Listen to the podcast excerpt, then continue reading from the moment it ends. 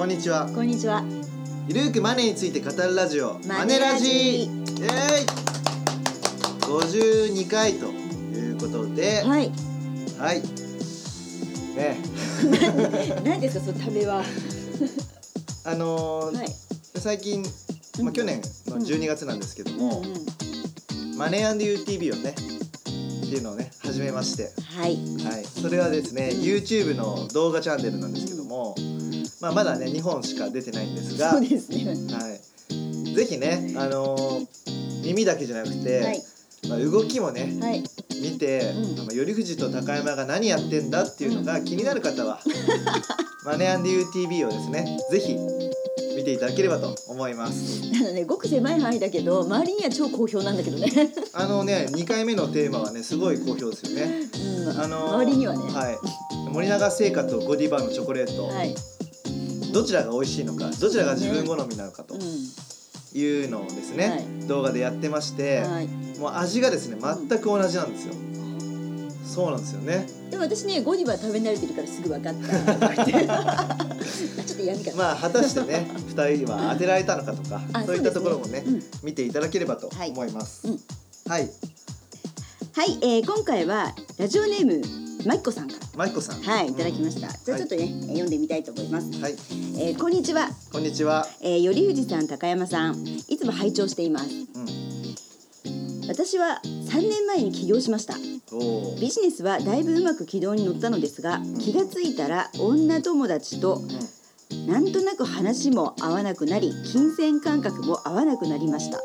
そしてだんだんね、疎遠になってしまいました。なるほどそういう自分が嫌だなと思ってしまいますが、お二人ならどう考えますかと。うーんなるほどこれはありがちなありがちだね。話ですねこれは本当にありがち。うんうんまあ起業に限らずだとは思うんですけど例えばね皆さんも高校とかうん大学とか来て、う環境変わると昔のね友達とな会わなくなってくる感覚は、ね、お持ちだとは思うんですよね。うん。うん、あとは部署とかもうん営業の人がいきなり34部門とかに行くとうん。全然環境違うと思うんですよ。うんうんうん。まあ、34部門に、ね、いる人たちは、まあ、学歴も相当高い人たちも多いっていうのもありますし、うんまあ、話す話題もちょっと変わってくるので、うんまあちょっとずつねあの感覚が変わってくるっていうのもあるのかなと思うんですよね。で起業もですね、まあ、全然考え方が変わるんですよ。うんあの業務時間内にまあサボりつつ成果を出すっていうんじゃなくてもう起業したら自分がやった分だけ跳ね返ってくるんでサボるとかないんですよね正直ね。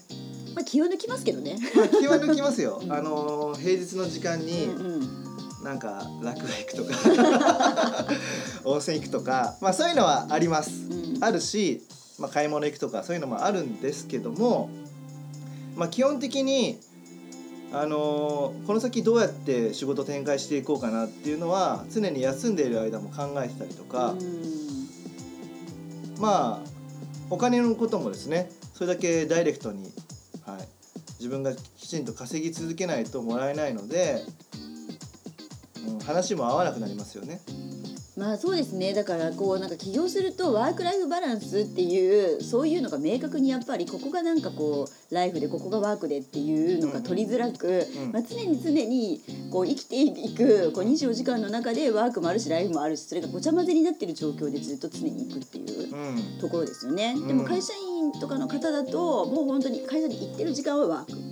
うん。戻ったらこうなんかねあのライフの方に入っていくと思うんでうん。その感覚がもう本当に変わってくるなっていうのはうん。ありますよね。うん。うん。まあそうですね、うん。まあえっとそういう自分が嫌だなと思っていると、だよねこれね本当に。やっぱりあのまああの中学高校ってねやっぱ友達は友達じゃないですか。うんうんだから話が合わないからちょっと合わないっていうのもなんか自分はなんてうこうねうん。冷たいやつやつなんだとかって やっぱりこう思ってしまうのはあると思うんですけど、うん。ただどうしてもこう忙しくなってくるとその忙しい時間の中で誰と会いたいですかっていう。んうん。どういう人と会会うのがいいんだろうかっていうふうにどうしてもこうねなってしまうんですよね。そうするとやっぱりいい話が合う人がいいなとか楽しい人がいいなとか。まあですねまあ人はですね、あの成長する生き物なんですよ日々だからその成長スピードが一緒じゃない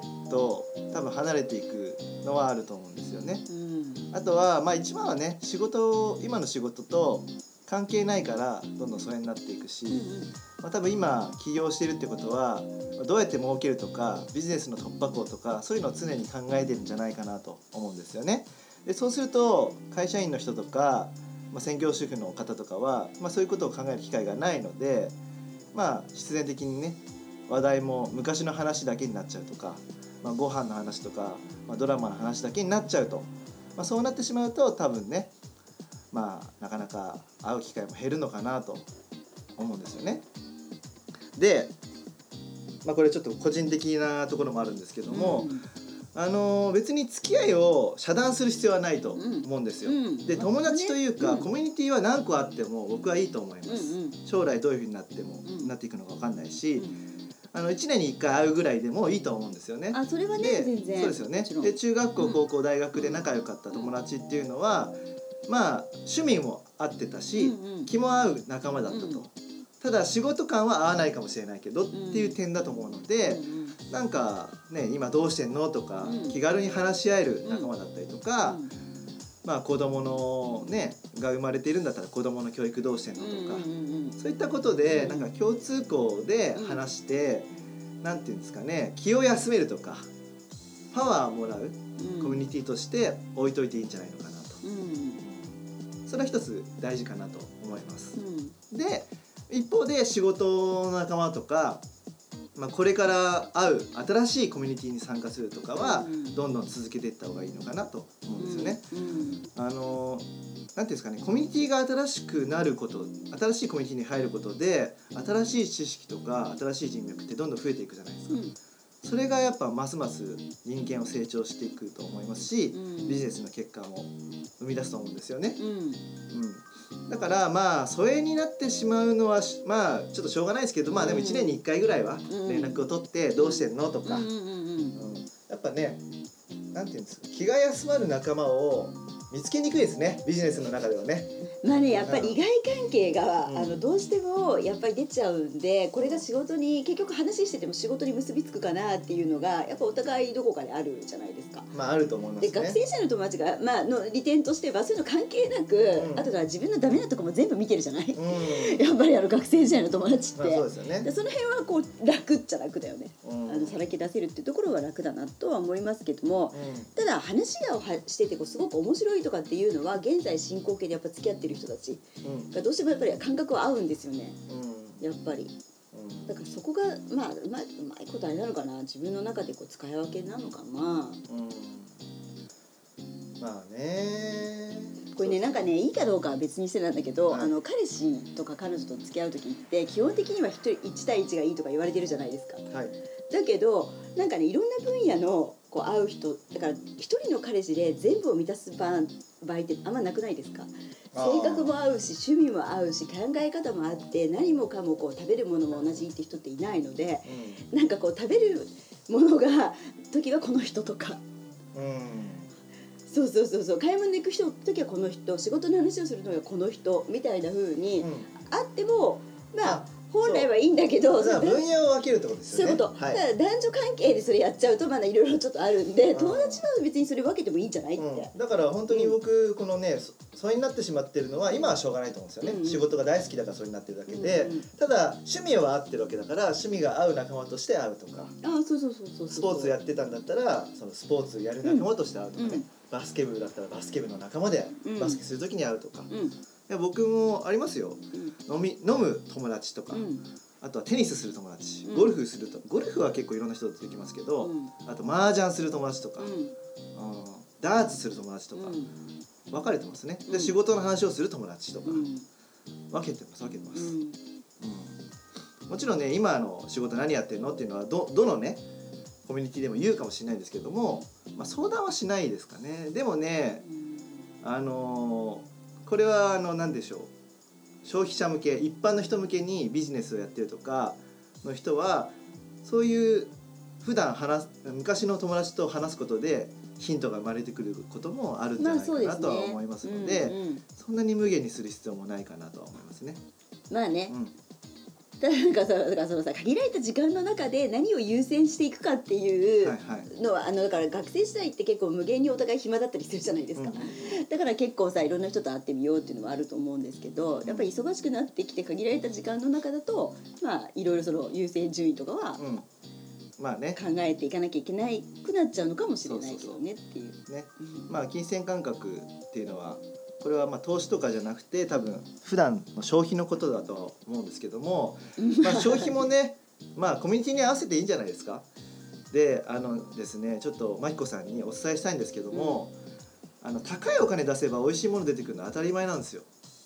それは本当に思った方がいいですね。うんだからいかに安いお金で美味しいものを食べられるかそういうコスパの意識をちょっと持った方がいいのかなと。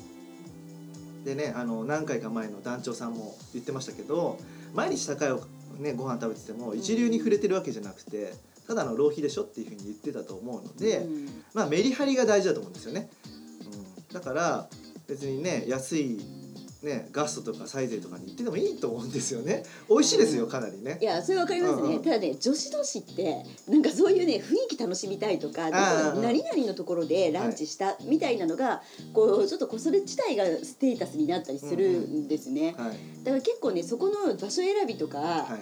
あのお金なんかねそこすごい結構難しかったりするんですよ、うん、まあでもねそれはいろんな人に柔軟的に合わせられるようにした方がいいんじゃないですか？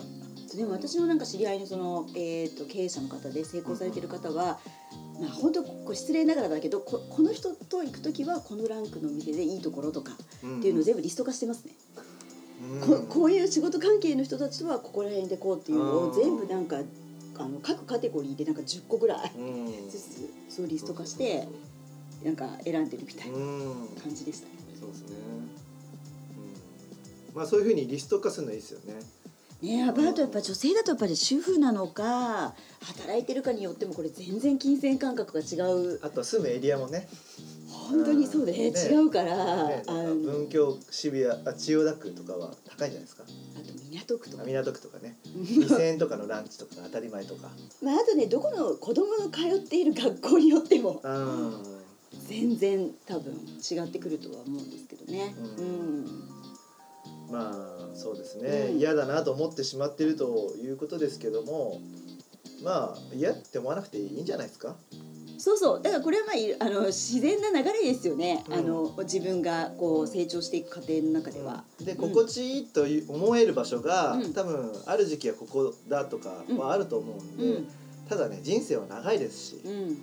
じゃあ仕事をね辞めた時どうしてんのとかお休みしてる間とか一緒に旅行行く人いますかとか、あでもね本当にあのじそこはね思いますね。あのリタイアした後とかはやっぱ友達いていっぱい遊べる人の方が幸せそう、うん。うん、あの今のシニアの方とかを見ていても、だからそこのバランスがすごい重要で、うん。やっぱり友人ね、うん。っていうのもテーマだなと思います。いやね僕旅行とかも好きなんで、うん。まあ、旅行行くのが、ね、好きな人と一緒に行ったりとか、うんまあでもテニスもやりたいからテニスとか麻雀とかね麻雀できる人って少ないんですけど数少ないんですよ。うんで麻雀って、まあ、できる人も少ないしずっと一緒にややりたいと思える人も少ないんですよね。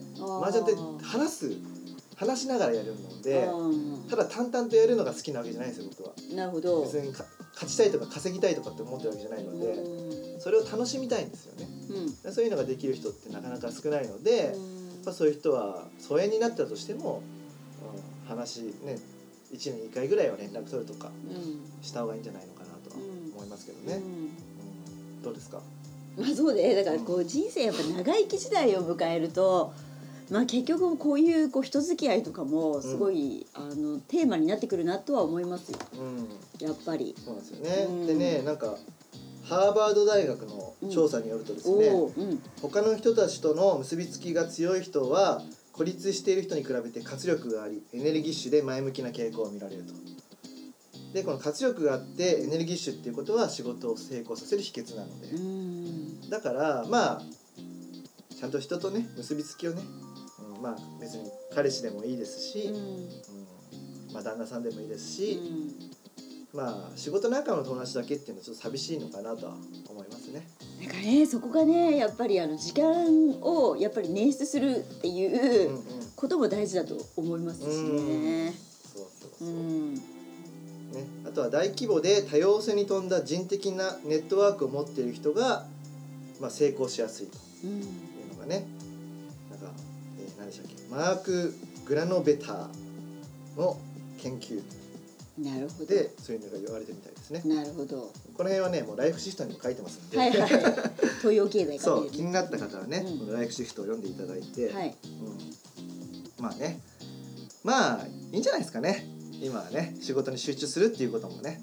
まあねでもこれはもうみんな悩むことだと思いますよ。うん。うん。やっぱりどうしたらいいんだろうかとかやっぱうん学生時代の友達と話してないなとかねうん。やっぱあると思いますねまあね。う、ん。うん。まあ本当はねみんなで成長一緒の方向に成長できたらいいんですけども、うん。まあそんなことはないので、まあね。うん、いいんですよ。役割があるんですから。気が休まるコミュニティとしてはここがあるとか高校のコミュニティがあるんだとか。そうそうそうそう。だからいろいろこう小分けにすると目的別にそう。いいかなっていうのはありますね。まあね。うん、あの目的別にポートフォリオ化しようしようと。人のね。人のね人的ネットワークのポート人的そうそうそうそうポートフォリオ化をしようと。はいいうことではい。いかがでしょうかマキコさん。どうですかマキコさん。まあまた何かあればね、うん。あのお気軽にはい。あのご連絡いただければとはい。思います。思います。はい、このような感じでですね、メッセージ随時お待ちしておりますので、はい。えー宛先はあの高山さんが後ほど紹介します。はい。でホームページで、えー問い合わせていただいてもいいですし、はい。まあね直接事務所に来て聞いて聞きに来ていただいてもいいです直よ。接 お待ちしてますので。まあ時間があればね。は、はいいというわけで、はいはい、頼藤大樹と高山和恵がお送りしました。ましたね See you!